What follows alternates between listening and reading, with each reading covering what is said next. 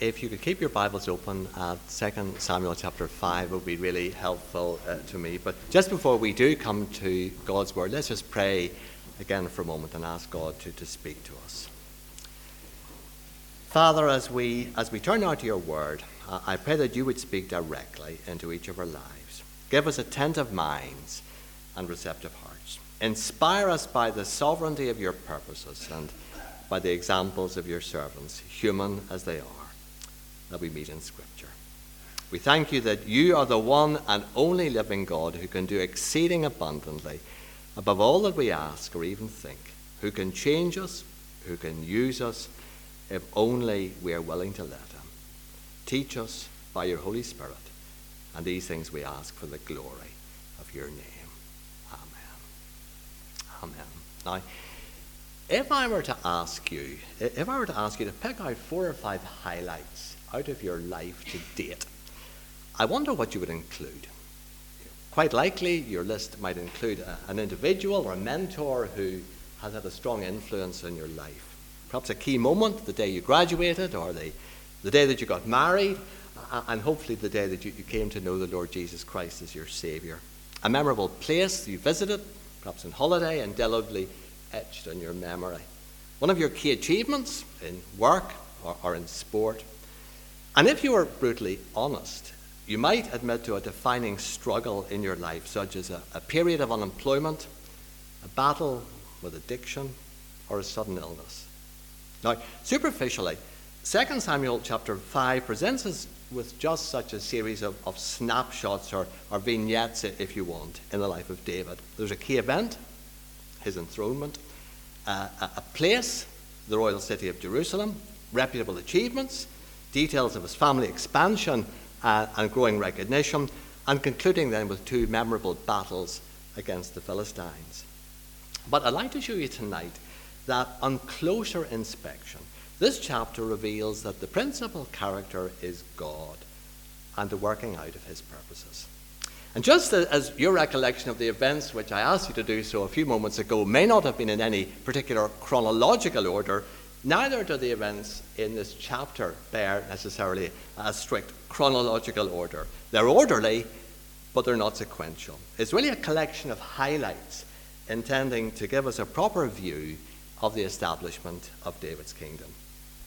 Hiram's reign, for example, that only overlapped with about the last 10 years of David's life, so the building of the palace most likely would have been late in David's reign. The report of the, the concubines, the wives, the births, which we read about in verses 13 to 16, that obviously summarizes some years in the whole of David's reign in Jerusalem.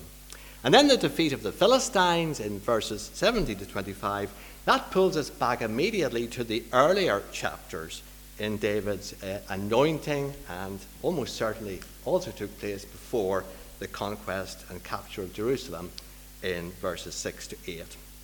Nevertheless, this chapter is pivotal in the books of Samuel because the moment of full accession of David to the throne that had been anticipated for so long, in fact, since 1 Samuel 16, verse 13, that I gather you may have covered several weeks ago, that moment has finally come.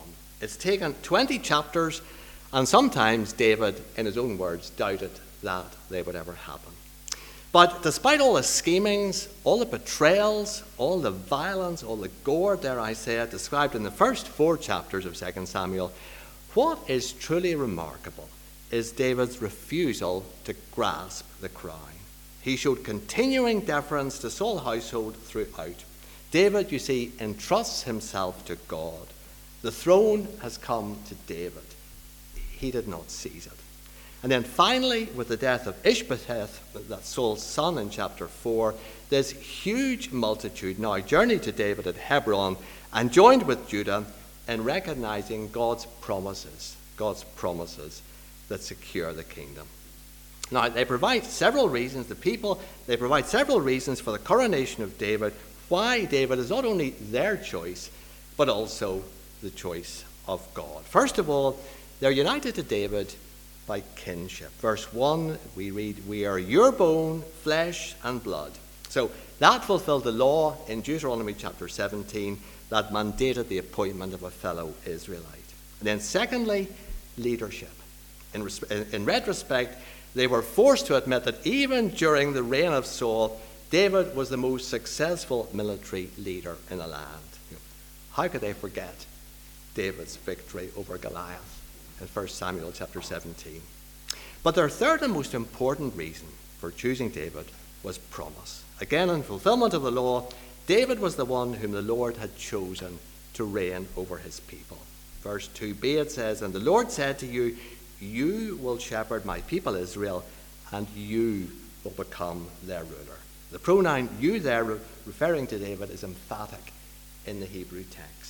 And of note also, in verses 1 to 5, we see both the divine and the human dimensions of the process and transactions involved. Now, God has made David leader over Israel, that's in verse 2, a term carrying both religious, uh, carrying a religious implication, but equally the tribes of Israel, verse 1, and all the elders of Israel in verse 3, they have made David king, emphasizing more the, the human political dimensions of the office. From the human point of view, David was made king by anointing and by the establishment of a covenant between David and the elders of the various tribes, and presumably describing their mutual responsibilities, in all likelihood taken in the name of the Lord by both parties. And verse 4 to 5, we're given a brief summary of David's reign over Israel and the tribes involved. But as well as God's promise being fulfilled in the coronation of David, there's another divine promise here, fulfilled in the conquest of Jerusalem. And we read in the book of Judges that both Benjamin and Judah had attacked the city, but it was never fully captured, and it had remained a small but very heavily fortified city. And so, geographically, as far as the Israelites were concerned, the site it was surrounded on three sides by deep valleys, including the Kidron Valley, so it was nearly an impregnable national capital. And then politically, well, Zion was also ideally situated because it was on the border between Judah on the one hand, that was David's tribe, and Benjamin on the other hand, that was Saul's tribe, and belonging to neither.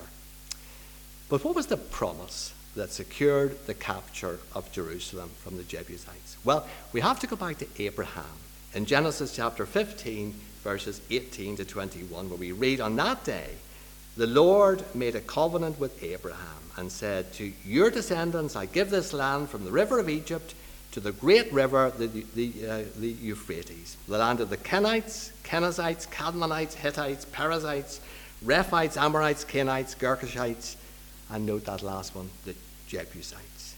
Now, when the Lord promised the land to Abraham's descendants, he meant land which other occupied at that time. But note the Jebusites, there they are here in this list among the last of these various people groups. What an amazing link between God's promises to Abraham in Genesis 18 regarding the Jebusites and to David here regarding his kingdom in 2 Samuel chapter 5. Now, then, after telling us why Jerusalem was captured, the writer tells us how. Now, the, the, Jebusites in verse 6, they boasted that it was so impregnable that even the blind and the lame could defend it against attack. But as we read, David turned the Jebusites' taunts back on themselves as he captures the city. Jerusalem becomes his capital, the city of David.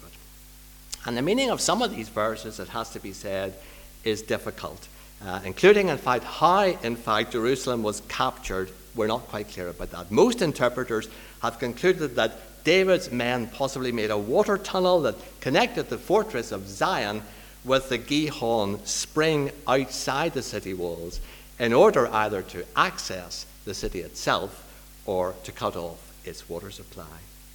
But even what we really need to know is that even though this accomplishment of David is described in only a few verses, its importance cannot be overstated. Because from this point onwards, numerous texts in the Old Testament of Zion not only speak of David's royal city and the capital of the nation of Israel, but also as the place where Israel's divine king, Yahweh, reigns over the whole earth. According to biblical teaching, Zion, or perhaps we know it more often today as Jerusalem, the dwelling place of Yahweh, Israel's divine king, will continue to be a focal point in history until the creation of the new heavens and the new earth. God's promises that secure the kingdom.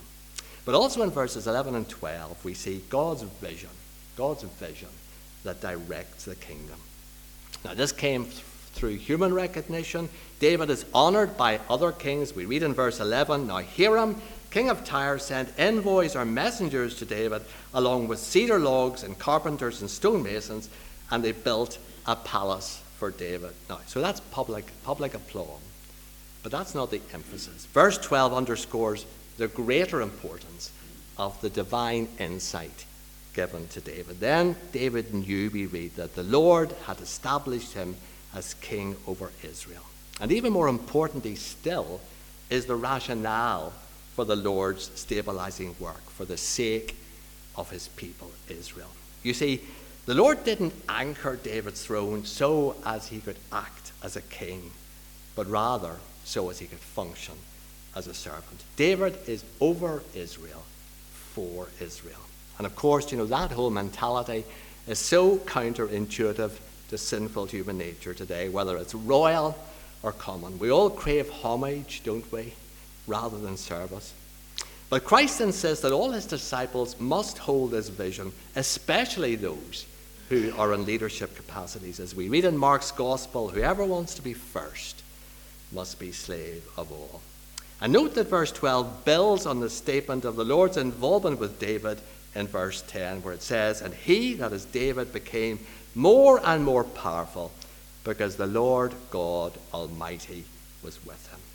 It was God's doing, not David's. The kingdom must be the Lord's gift, and David is given the insight to see it. God's vision that directs the kingdom. But also, we can see here God's blessing. God's blessing that prospers the kingdom. This is verses 13 to 16. Now, the first list of names of David's sons born in Hebron, that's given in 2 Samuel 3, verses 2 to 5. While here in this chapter we read tonight, that's verses 13 to 16, we have a further list to those sons born to David in Jerusalem. And the birth of, uh, of these many sons, on the one hand, can be viewed positively as a blessing from God, and that's echoed very much in the Psalms, such as Psalm 127, and also as evidence of the increasing strength of David's royal household. But it can also be viewed negatively, you know, as the reader cannot help but be disturbed by David's apparent violation of the Deuteronomy law, that's Deuteronomy chapter 17, that prohibited, prohibited the king from taking many wives for himself. Indeed, in subsequent chapters in 2 Samuel here, they describe the heartache that came to David in the aftermath of his marriage to Bathsheba in connection with the behavior of his sons, Amnon, Absalom, and Adonijah. So, what in the whole, David's kingship was admirable and his fidelity to the Lord consistent, his faithfulness was, was less than complete as his practices were influenced by human culture rather than obedience to God's law.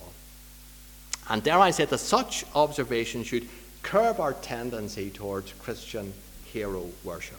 You know, our passion for becoming so enamored with certain kingdom servants that we, we fail to remember that we too, and we are all sinful people who inevitably will disappoint in some way or another. Even David here compromises and mars the kingdom over which he rules. Ultimately, the kingdom is only safe in the hands of David's greater son, the Lord Jesus Christ, who always, as we're reminded in John's Gospel, who always does what pleases the Father.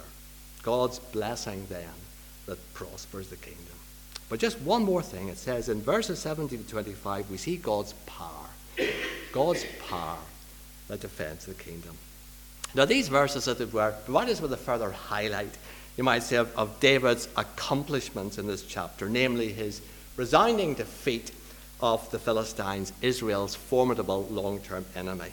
And chronologically, as we've noted, it's, it's, most likely that this came very early on, certainly in, the, in this chapter. It came after his anointing and also most likely before his capture of Jerusalem.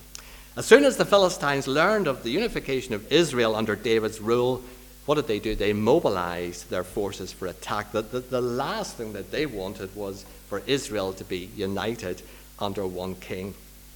So what did, uh, what did they do? Well, we hear we read in verse 17a that they heard and they went up to search for David, and they occupied the valley of Rephaim, that's southwest of Jerusalem.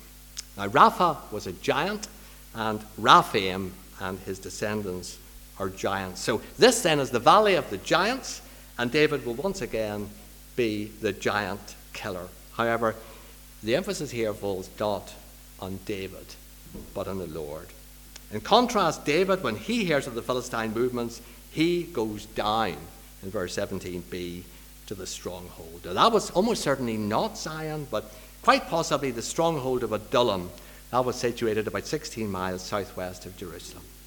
And while these two battles have really remarkable similarities, though they have some striking differences, and we do need to note those. We're not told of the, the time that elapsed between them.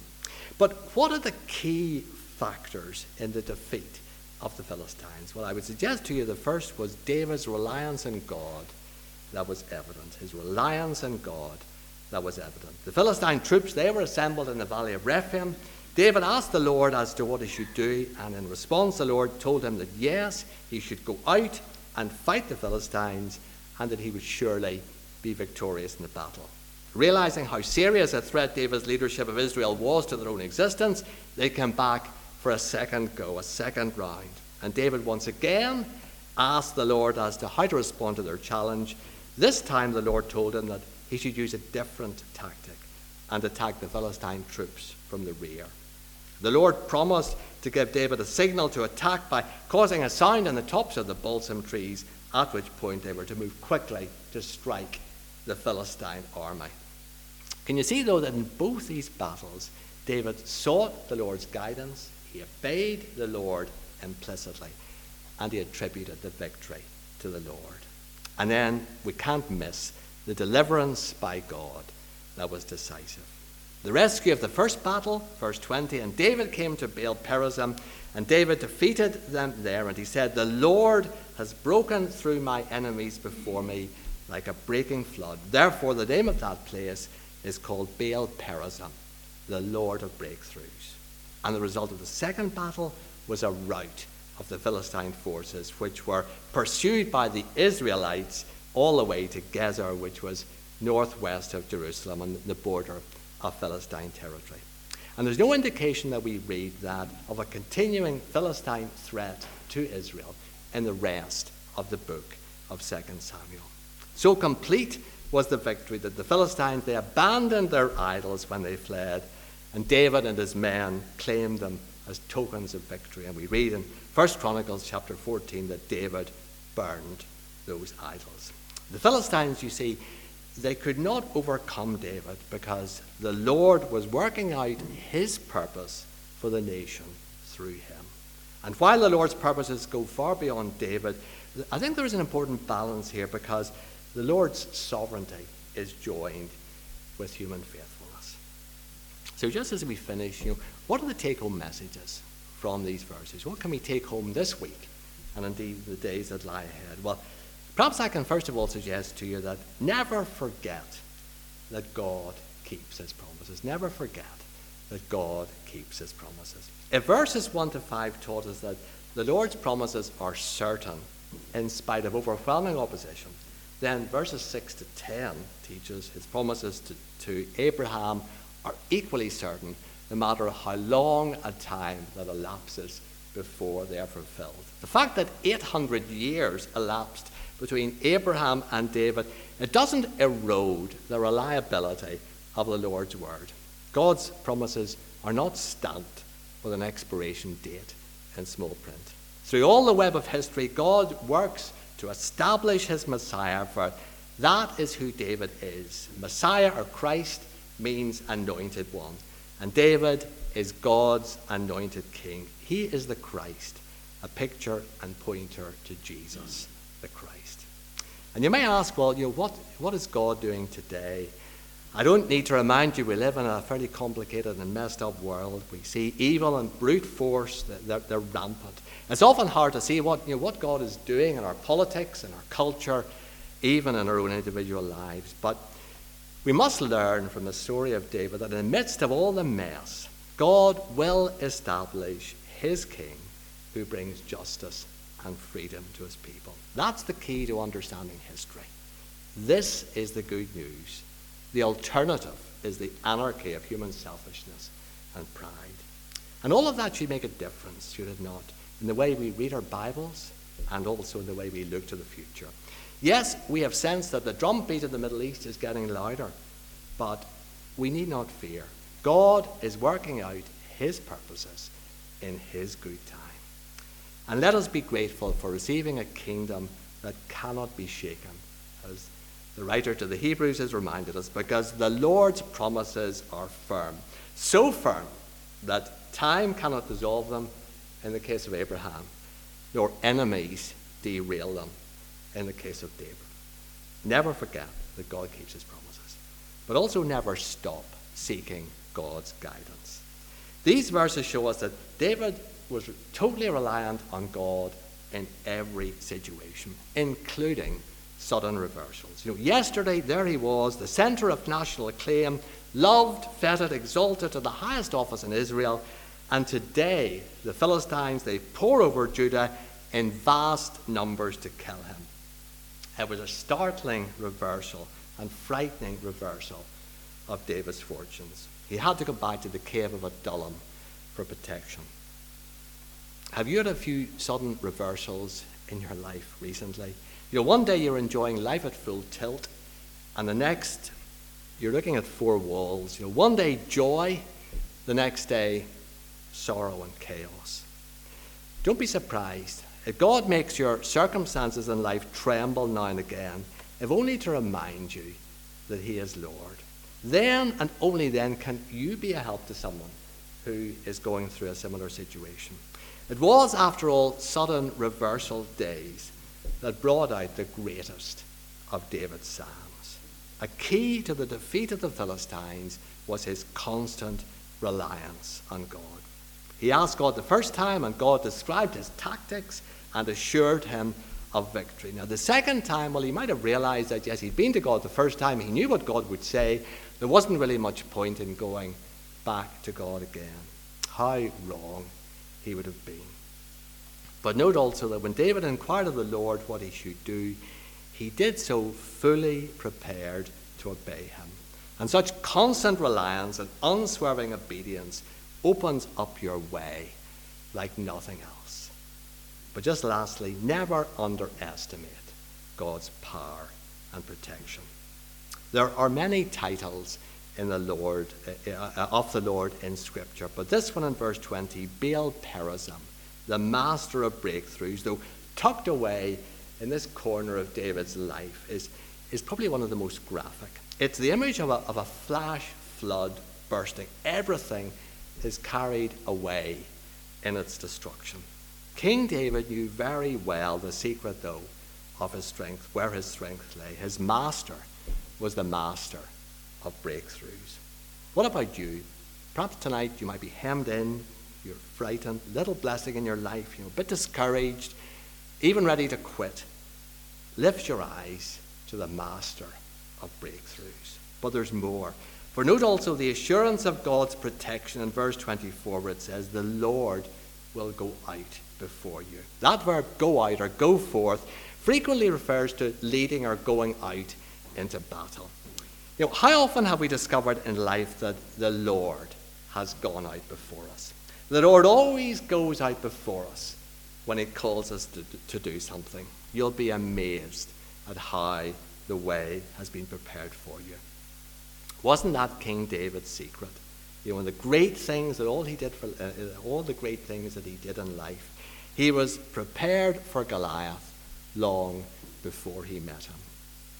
In our prayers of intercession that I mentioned at the start of the service, um, David Moore, who recently retired from Knock Presbyterian Church to take up a, an itinerant post in, in West Belfast, where following the closure of Albert Street, there really has been very little, if any, church presence in that area for many years. This is an area of about 90,000 inhabitants. It stretches from the bypass through to Divis uh, Mountain. And he spoke in our church last Sunday morning, and he, he told us that there he was a year or so ago taking this first step of faith, but where, where was he to start? And on the first morning, he said that he attended a local community centre where a man called Bartley, an historian very prominent in Sinn Féin, was one of the speakers. Now, this gentleman, Bartley, had written a book on the cemetery, which is just opposite the exit of Musgrave Park Hospital. If you're going out of Musgrave Park Hospital, the cemetery is there just almost directly facing you. And this man, Bartley, had written very warm, if not even quite glowingly, of a number of Presbyterians who had been buried in that churchyard. And on the morning, during his talk in the community centre, he alluded to this, and he came out with this amazing statement. He said, How can we get more Presbyterians into this area? How can we get more Presbyterians into this area? David Moore said he couldn't believe his ears. And of course, he went over to talk with him after the event. You see, the Lord had broken through. The Lord had gone before him. But the supreme demonstration of God breaking through is what he has done to redeem his people in the person of David's greater son, the Lord Jesus Christ. And he is no Christ who, who merely cries out from heaven to repent or even gives us a tract, as it were, at arm's length in the street. No, that's not he. This is the one who came to be one of us, to be with us. The sinless Son of God who became bone of our bone and flesh of our flesh. And at Calvary, God, as it were, he broke through against his Son to deliver us from the penalty of sin and to secure for us a place in God's eternal kingdom. And this is a gift which we can never deserve. But God, who is rich in mercy, has not listed our crimes against us Rather, he has accepted us in the righteousness of his Son and his atoning death. Uh, in 1 Chronicles chapter 12, we read that there were at least 300,000 armed men, apart from hundreds of thousands of civilians, who came to Hebron to make David king. And we read, For three days they feasted. Israel had at last chosen God's king, and there was joy in Israel. And so it is when you give God's King the rightful place in your life. The inevitable result is joy. By accepting Christ as your Savior, you can know the joy of being accepted by Christ, of being forgiven by God, and the thrill of being commissioned to His service. And my hope and prayer is that all of us here tonight have experienced the joy of sins forgiven, and we're looking to that day when with countless others round the throne at the marriage supper of the Lamb, we will be crying, Worthy is the Lamb that was slain. And what a day of rejoicing that will.